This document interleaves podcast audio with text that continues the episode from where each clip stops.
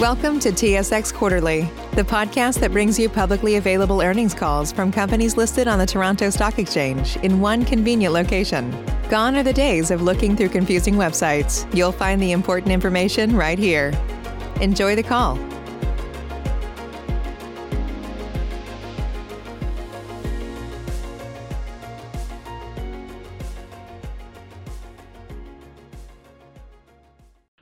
Good morning, ladies and gentlemen, welcome to the Gran Tierra Energy's Results Conference Call for the third quarter 2020.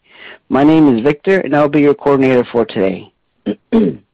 At this time, all participants are in a listen-only mode. Following the initial remarks, we will conduct a question-and-answer session for securities analysts and institutions.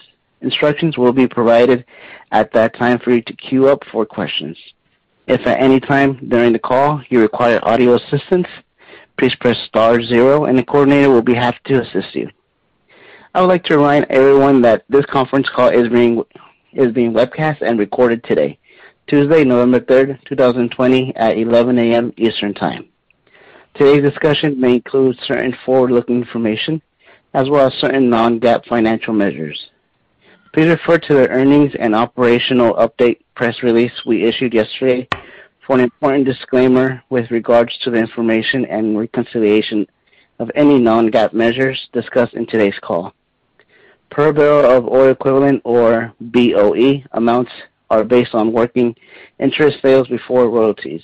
Finally, this earnings call is the property of Gran Tierra Energy Inc. Any copying or rebroadcasting of this call is expressly forbidden without the written consent of Gran Tierra Energy. I will now, turn the conference call over to Gary Guidry, President and Chief Executive Officer of Gran Tierra. Mr. Guidry, please go ahead. Thank you, operator, and good morning to everyone. You'll, you'll find our quarterly results on our website at grantierra.com. With me today are Ryan Ellson, our Executive Vice President and Chief Financial Officer. Ryan will be giving an overview of the quarter and the path that we're on. Tony Bertholet, our Chief Operating Officer, will give a summary of the operating activities, and then we'll open the line to questions. Over to you, Ryan. Good morning, everyone. On our last call, we outlined aggressive actions we undertook to protect our balance sheet and cash flows given the recent volatility faced by the oil and gas industry. We have achieved significant reductions in operating and G&A costs, and we're well positioned for 2021 and beyond. We also discussed how we have initiated the required activities to safely resume several operations throughout our Colombian portfolio in strict accordance with our COVID-19 protocols. Production is now beginning to ramp up, and development and workover activities are underway. We are pleased with the progress that Gran Tierra has achieved with the safe restart of operations. The safety of our staff, contractors, and local communities where we operate is paramount.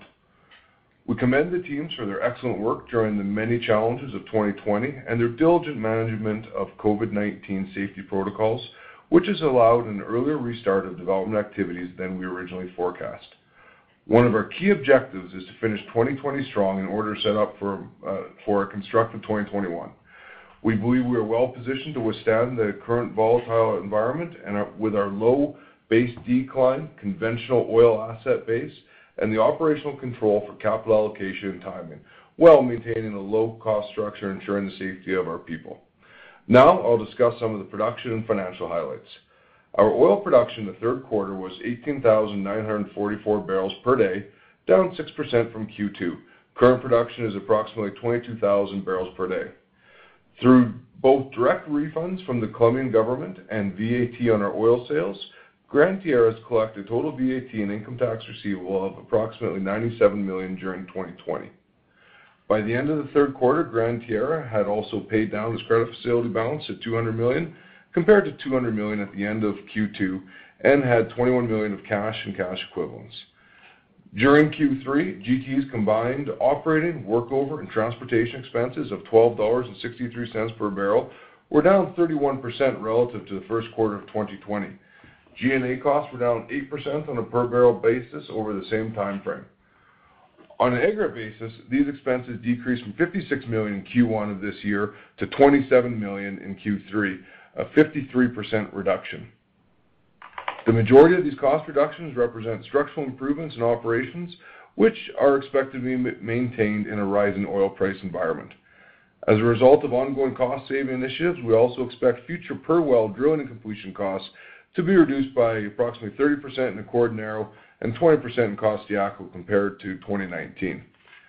With the significant oil price volatility and logistical challenges due to COVID-19, Gran Tierra elected to keep Q3 capital expenditures at a relatively low 7 million dollars. Our Q3 net loss was 108 million, including a non-cash ceiling test impairment of 105 million. These results are improvement relative to Q2's net loss of 371 million, which included non-cash ceiling test impairment of 398 million. These non-cash impairments result from significantly lower oil prices that occurred in the respective rolling trailing 12-month period. Q3 adjusted EBITDA was 22 million, up from Q2's 18 million. Q3's funds flow from operations was 8 million, up from Q2's 6 million, were in excess of Q3's capital expenditures. During the quarter, we entered into additional oil price hedges to further downside protection against near-term low price environment by securing three-way Brent collars. A total of 11,000 barrels per day is hedged for the fourth quarter of 2020 and 9,000 barrels per day for the first half of 2021. In summary, we have taken aggressive actions to protect our balance sheet and cash flows given the recent volatility facing the industry. We have achieved significant reductions in operating G&A costs, and we are well-positioned for 2021. I'll now turn the call over to Tony, Chief Operating Officer, to discuss our operational highlights. Thanks, Ryan, and good morning, everyone.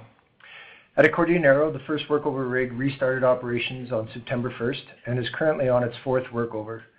This first workover rig is forecast to continue operations in the field through the end of 2020 and into the first quarter of 2021. A second workover rig is now started up at Acordionero to accelerate workover activity. These workover rigs are expected to return production by 2020 year-end on a total of eight to ten wells, which went offline during the first half of 2020. The total combined productive capacity of the 10 highest priority wells for workover is estimated to be approximately 3,500 barrels of oil per day. We also expect to restart development drilling at Acordionero during the fourth quarter. We plan to drill one to two Uh, new oil wells by 2020 year-end. These new wells are expected to begin production during the first quarter of hmm. 2021. The drilling rig is then forecast to continue drilling new development oil wells at Acordionero throughout 2021. The next 10 planned wells, eight oil producers and two water injectors, are scheduled to be drilled from the newly constructed southwest pad. Each of these new wells is expected to have an initial oil production rate of approximately 550 barrels of oil per day. Moving to the Putumayo, we are pleased that the Cohembi field commenced production on August 28th after a previous shut-in due to local farmer blockades. Prior to the blockades in late February 2020, activities were underway to expand the Cohembi water treatment, injection, and processing facilities under a two-phased expansion program. The combined phased expansion would be expected to significantly boost gross water injection capacity to potentially increase ultimate oil recovery. Lastly, at Moqueta, Gran Tierra continued to optimize the water flood during the quarter, and oil production and water injection were in line with expectations. In summary, we are pleased that we have been able to safely resume operations in strict accordance with COVID-19 safety protocols that we have put in place. I'll now turn the call back to the operator, and we'll be happy to answer any questions. Operator, please go ahead. Thank you. As a reminder, ladies and gentlemen, to ask a question, you will need to press star one on your telephone. To withdraw your question, just press the pound key. Please stand by while we compile the Q&A roster. And our first question will come from the line of Werner Riding from Peel Hunt. You may begin. Morning, guys. Um so, you know, in spite of production having you know, restarted and Brent back at 40, your equity is obviously remaining stubbornly low because of concerns around your debt position. So, I don't have a specific question per se, but I'd be more interested to hear your plans on how you're going to meaningfully reduce your debt so that equity holders can see some transfer of value to their part of the capital structure. Yeah, I'll take a stab at that. Uh, I think when you look out to, you know, we start with Q4 here. You know, obviously, the objective, uh, as Tony mentioned, is to continue the workover program in Acordionero, uh, as well as Costayaco and development drilling in Acordionero. You know, the company looks a lot different at 28,000-30,000 barrels a day than it does at 22,000 barrels a day from a free cash flow perspective. So ultimately, you know, there's been nothing changed to the asset base as far as original oil in place, et cetera. This is really just a timing issue due to, you know, a very challenging 2020 with a, you know, a pandemic and a price war. So I think the underlying asset quality is there. And in a rising oil price environment, we do expect to generate more free cash flow, which ultimately we'll use to reduce our debt. Mm-hmm. Okay. All right. Thank you. Thank you. Our next question will come from the line of Leo Han from Eight Capital. You may begin. Good morning, guys. Thanks for taking my question. Uh, it's not really related to the quarter. Uh, just wondering, we're seeing a lot of industry consolidation here in North America, whether it's in Permian or here in Canada with Cenovus Husky. Just wondering if you could uh, sort of comment on the outlook on the consolidation trend in Latin America, and how do you see Gran Tierra play a role in this? Thanks. Sure. Um, I think eh, across the industry, you're starting to see consolidation. Eh, it's not just the Permian, it's not just Western Canada. Um, you've seen Occidental Petroleum sell over $700 million worth of assets uh, to a private equity firm-backed firm in Colombia. And uh we fully fully expect the consolidation in the industry to continue. It's it's been a a tough year for the entire industry, but it don't let that mask the overarching the overarching uh climate change, the the transition uh transition of energies. And, to do that, I think the industry are facing unprecedented um, um, obstacles. I guess obstacles is the best word, or headwinds for capital in the market. And so uh, the consolidation in the Permian is certainly welcome by the industry. It's uh, hopefully going to end up in a better managed portfolio. Uh, different reasons for different consolidation globally. And we don't expect we don't expect Latin America in general to be be any different. It's a matter of of sustainability long term. Yeah. Thanks for the color. Just a quick follow-up. I think last time when we talked about this, uh, the bid-ask spread in the market from buyers and sellers are pretty high. Uh, do you still see that as the case today, or do you see that spread kind of start to narrow down now? Uh, I think the bid-ask spread is always, you know, it's tough to pin that down, especially when prices have been so volatile. But I think, you know, what you've seen is, you know, to uh, to get around that challenge is companies essentially merging with, you know, zero premiums. And I think that's, I think we'd expect to see little to no premiums going forward. Cool. Thanks. I appreciate the color. That's it for me. Thank you. Our next question comes from the line of David Round from BMO Capital Markets. You may begin. Hi, guys. Um, just one on the debt. I think you've got the next redetermination this month. So I was wondering if you can say anything about expectations there and whether because you were quite late in agreeing the last redetermination, whether you've already suffered the borrowing base reduction given the prices we've seen this year. And then there was also talk in the last set of results of possibly prepayment facilities. Um, is there any update around those, please? Yeah. Thanks, David. On the borrowing base, um, you know, part of, you know, the objective is to have the borrowing base done by the end of November. So we've just started that process. You know, it's it's a good reminder how everything is relative. If you look at last time when we started the re uh redetermination process, you know, Brent was, you know, $18 in April. So prices are more constructive, but it's a challenging time for not just the sector, but for the banks as well with their exposure to energy. So, you know, as we have more information on that, we'll certainly release it. Um, we're always looking at other sources of liquidity. You mentioned prepays. That's one source.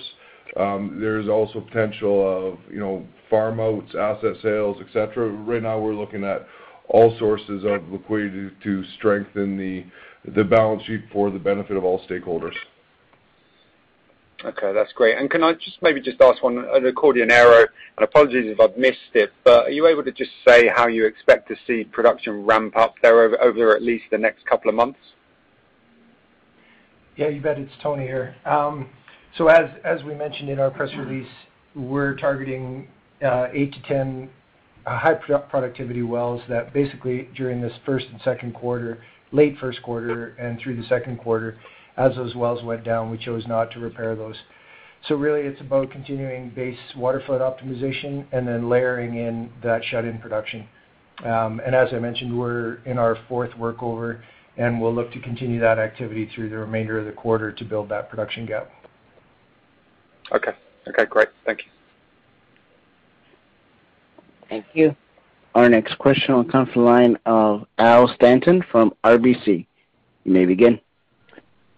Yes. Uh, good evening, guys. Uh, I just wanna go back to some of the guidance you gave earlier in the year for second half spending. It was things like CapEx of $25 million-$35 million. I suppose based on what you spent in Q3, those numbers are now sort of $18 million-$28 million. I was wondering if that is still reasonable guidance. And then also with respect to money coming in, there was commentary about uh, tax rebates. I was wondering if they were flowing in Q4 as you previously anticipated. And then tying that all together, I appreciate you've had your covenants relaxed, but there is the one outstanding one, which I think is uh, EBITDA to interest, which has to be at 2x. I was wondering if that has any concern for you in the fourth quarter. Yeah, I'll touch on that. Uh, with respect to the guidance, uh, there's no changes to our previous issued guidance. Um, with respect to the um, eh, that was respect to capital. With respect to uh, the EBITDA, um, you know, if you look at our financial statement, I think we have fairly robust disclosure in there. Based on our current forecast, we expect to be in compliance. But you know, as you know, with you know the the challenges in the market right now, uh, things are volatile. So I would encourage you to to take a look at Uh, our financial statements and the disclosure in there. And then the last question. So what was the last question, Al? Tax. The tax oh, rebate. Oh, tax. Yeah. Was there more tax to come? Yeah. That's actually been, uh, thankfully, has been coming in as we anticipated. And, you know, right now, most of the lumpy amounts that have come in during this quarter and going forward on all of our sales, we do have VAT charge on our sales. So that really is, we get that monthly from our customers. And If I may, can I just ask one last question? I've seen the the costs coming down on transportation and that's not reflected in a lower realization. So I was wondering how the dynamics of the local oil market are, whether you're happy with with wellhead prices, I suppose, effectively. We are. We actually improved our netback at um, both Uh, Acordionero and in Suroriente during the quarter. Um, in Acordionero, it started in July, and in Suroriente started in September. So we're quite happy with the current arrangements that we have, and also have been very pleased with the current differentials. Both, you know, as you know, with the shortage of heavies worldwide, differentials have continued to tighten. They were fairly tight in the quarter and they've even tightened more in the last week or so. Thanks, guys. Thanks. Thank you. Our next question will come from the line of Josef uh, Schachter from Schachter Energy. You may begin. Good morning, and uh, thanks for taking my call. Uh, Gary, two questions. Um, right now, what is the situation with COVID in Colombia? And are they facing the same kind of Um, issues where we're getting like in Europe, where there's more caseloads and they're going into quarantine again? And if such a thing was was happening, what would that do to impact your your your activity plans in Q4 uh, and going forward, um, if there was uh, an acceleration of the caseload and uh, more of a quarantine situation? Okay. Thanks, Joseph. Um, no, Colombia is not seeing the significant spike that is occurring in Europe. Um, I think the country has done a good job of the way they've um, managed COVID in the country. We operated throughout. Um, uh, Tony and the team have made crew changes from the very beginning by putting protocols in place. And so our our view is we are gradually bringing our staff in Bogotá uh, back into the office. Uh but throughout all of uh, the COVID outbreak, we've continued to operate uh, our fields that are economic. And so we're very comfortable with our team's protocols that are in place to move people and logistically around the country to ship oil throughout the country. And um, we monitor it closely. But the the answer to your first question is no, not seeing the same thing that's happening in Europe. And the second is we don't anticipate any impact with what we have in place. Okay, super. My next uh, area that I wanted to cover um, is if we have, as uh, the questions were about the debt, if we see uh, Brent at $45, $50, the extra capital would not go into more activity, it would go to pay down debt. And then on the other side of the coin, if we saw Brent go to 35 or $30 because of all the issues of maybe more COVID and less demand, would you uh, restrain your spending and would you cut back? And what price point would you we should be watching for for the activity level to um, be pulled back? Yeah. Uh, I think the answer to that, um, Joseph, is back in August, September, as things started stabilizing, we had hedges in place. We put more hedges in place before we started reactivating fields. And the anticipation was through the middle of next year. Uh, we're comfortable that we have hedges in place to reactivate fields and start ramping production. Naturally, we, like the rest of the industry, watch it. Our um, pressure point is $25-$30 a barrel, uh, where we have to reverse that. We watch that closely because it costs us money uh, to shut in fields. And uh the first part of your question is that that's at what is our pressure point on the downside? And we're comfortable, uh, even with today's volatility, that we have the financial instruments in place. The uh, first part of your question is at $45-$50, um, the beauty of our portfolio is we effectively operate everything. And so we have the ability um, to allocate capital.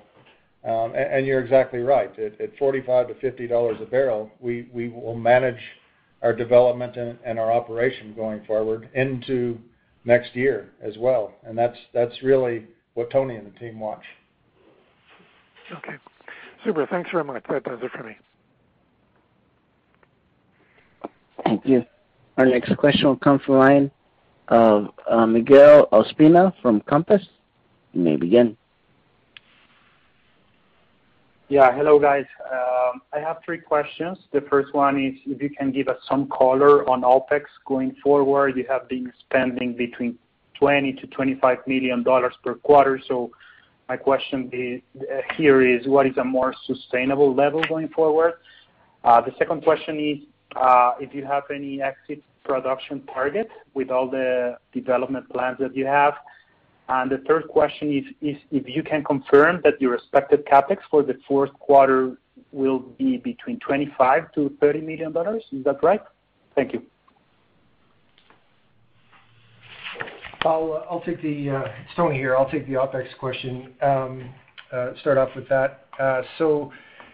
Yeah, as we come into the fourth quarter, uh, clearly we're going to continue with some of the minor field reactivations. Um so looking at a lifting cost uh, forecast coming into the quarter, I would expect us to be in that 20 million range uh, to $22 million, somewhere in that um, range. On the workover cost, obviously, we're going to continue to accelerate the workover activity on those suspended wells. So some of that cost will increase as we continue that workover. And that's a split between capital and OpEx for that activity. So in the fourth quarter, yes, we will see some incremental costs, but there will be barrels coming with that. So on a per BOE basis, um, we look to stay relatively flat. So uh that's guidance on OpEx. And then in terms of exit targets, um, you know, much will depend on how things go with COVID, uh, managing COVID and continuing that activity. Uh, uh, You know, on that, we'll provide more formal guidance coming up. But but yeah, we are at 22,000 barrels now, and we look to continue to add production both through minor fields and uh and some of the workover activities. And then uh on that, as Tony mentioned, you know, we do have a fairly significant amount of fixed costs. 70% of our costs are fixed. So as we ramp up production, we would expect to get the benefit into the end of this year and into next year. And our capital guidance um, was 25 million-35 million. Thank you, guys. Thank you. Our next question will come from the line of Ivan Fernandez from Pictet. You may begin. Hi, guys. Thanks for the call. Uh, a couple of questions. On VAT refunds, could you tell us exactly what was the total collected during only the third quarter? I guess the language is a little bit, I guess it could have included uh, October and early November in the in the language you put in the press release. Yeah. We only included in here just for the year to date, and that year to date was as of September 30th. Okay. All right. So what was the total for the third quarter? That is a good question. Just because I was reading the language on the second quarter, uh, and it doesn't quite make it easy to calculate the total up to that point. You want to come back to that one, Ron? Yeah, I'll come back to that one. Sure. Okay. Sure. The second question is on the recalculation of the landing base for the revolver. Sorry, I joined the call a little late, so I'm not sure you already commented on this, but could you tell us how those conversations are going? I think the next calculation is now in November, correct? Yeah. And and we we just uh we just kicked off the process, so as we have more news, we'll we'll update it. Uh update the market. Okay. So you can't give us any any any feeling to how the reaction has been so far? Or what conversations you might have had? Uh, literally, the the process has just started. But I think if you put in context of the last redetermination, prices are up quite a bit higher, our costs are down, and we're we're comfortable with our reserve base. As are the syndicate. Okay. Great. So again, I don't want to hold up the call, so if you guys would like maybe to email me the answer for the VAT for the third quarter, that, that'll be fine. Yeah, no, actually, the amount collected just during the third quarter was uh, 50 million dollars. And that's a combination of revenue as well as direct refunds. Okay. And Do you have any kind of expectations for the fourth quarter on VATs? Um, yeah. For Q4, most of it, uh, I had mentioned earlier, most of it's coming through the revenue side of things. And Depending on pricing, we would expect between 10 million and 15 million dollars. Okay. Thanks a lot, guys. Thank you. As a reminder, that's star one for questions. Our next question will come from the line of Akbar Kazir from Eaton Vance. You may begin. Hi, guys. Um, thanks for the time. Uh, just a few questions for me. The first one is, uh, I was just looking through the cash flow statement. Uh, working capital, especially the accounts payable line item, has been quite a large drag for the year-to-date period. Specifically, there's a line item on under cash flow from investing activities, I think for 69 million for the year-to-date period. Um can you explain what that is? Yeah. That really is, I think if you look at Q4 of last year, um you know there was a very heavy spend, and in Q1 of this year was fairly heavy spend relative to our funds flow. You know, we were expecting to have more of a balanced quarter, but then prices fell out at the end of February. Um so really that's just the unwinding of the payables. So now we've gotten all of our vendors current. These are payables related to CapEx spend that was done last year? Yeah, exactly. CapEx and OpEx, but the majority would be CapEx. Okay. So there's there's no there's not a concern here of your suppliers wanting to collect faster because there's concern on the company? No. No, no. It was just us getting all those those payables current. And You know, there was a little more, you know, the entire industry, including our suppliers, felt a lot of stress in, you know, the dark days of April, May, and June. Um, so I think there everyone was feeling some stress during that period. Now, you know, our suppliers are in good shape, and we have everyone caught up. Okay. Uh, the next question I had was, you had mentioned earlier that, you know, you have certain levers for liquidity, you know, farm outs and asset sales being a couple of them. And I guess you just mentioned them, but can you give maybe just some uh, numbers around or just some details around what the options are?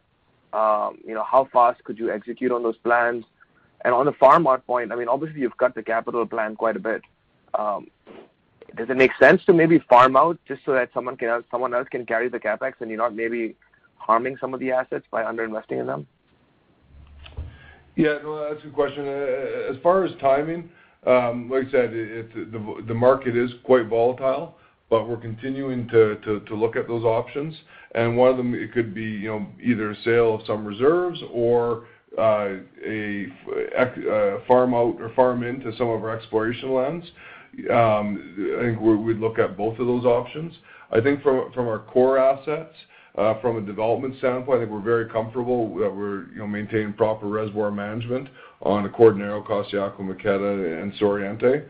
To the extent that we could accelerate some of the exploration with someone else's money, we absolutely it's something that we would do. I mean, what would be the trigger for that decision? I mean, you know, things are pretty tough right now, so why not do it now? Yeah. Yeah. Um, like I said, we are looking at that process. Um, and uh, as we have uh, any updates on that, we'll certainly let the market know. Okay. Uh and just a couple more questions. Is there a way for you to hedge the Vasconia discount so that if that widens out in another sell-off, that you can kind of protect yourself? Yeah. One of the challenges, you know, we do all of our hedges with our syndicate. And right now our syndicate doesn't have the uh, capacity to hedge Vasconia, but it is something that we'll continue to look at. Okay. And then the last question, I also joined a few minutes late. I'm not sure if you touched on this, but, you know, pro forma for all these workover programs, what is your production going to be? Yeah, it's Tony here. So we've talked about adding roughly 3,500 barrels of production, um, some of which we've already added, Uh, to get to that 22,000 barrel production rate today. So uh, uh, that's kind of the target that we're looking at with the eight to ten highest producer wells that are currently shut in. And that doesn't factor in any of the new drilling or anything. That's correct. So how do I reconcile that 22,000 with the 30+ that you were doing a year ago? Well, I think the big part is we stopped drilling. We stopped our development drilling in the Acordionero and some other things we're planning. And so that's really just deferred production that will catch up once once we start drilling. Tony and the team are working on that now. Um and we expect to resume production before the end of the year. And we do have other production behind pipe that we will work over in Q4, Q1 of next year, um, as well as some other fields we'll bring on in a more constructive environment. Constructive environment being what? Better price. Better price, yeah. Okay. All right. Thank you. Thank you. And All right, gentlemen, there are no further questions at this time. Please continue. Okay. Thank you, operator, and thanks everyone for participating in today's conference call. It's been a very unusual year. We thank you for your patience and your support, and we look forward to talking to you after the next quarter. Thank you. Ladies and gentlemen, this concludes today's conference call. Thank you for participating. You may now disconnect.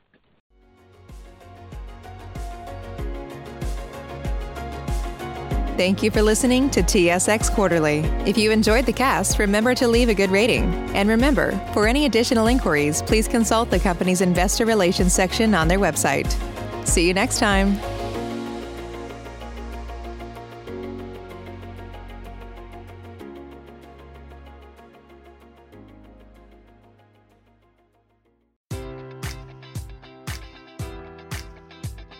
Enjoy all your favorite sports like never before at BetMGM. Sign up using code Buckeye and receive up to $1,500 back in bonus bets if you don't win your first bet. When you register with BetMGM, you'll get instant access to a variety of parlay selection features, live betting options, and the best daily promotions in the business. And with BetMGM at your fingertips, every play and every game matters more than ever. Place your money line prop, or parlay bets with the king of sportsbooks today. Sign up using code Buckeye and receive up to $1,500 back in bonus bets if you don't win your first bet. BetMGM and GameSense remind you to play responsibly. 21 plus and present in Ohio, subject to eligibility requirements. Rewards are non-withdrawable bonus bets that expire in seven days. Gambling problem? Call 1-800-GAMBLER. In partnership with MGM Northfield Park.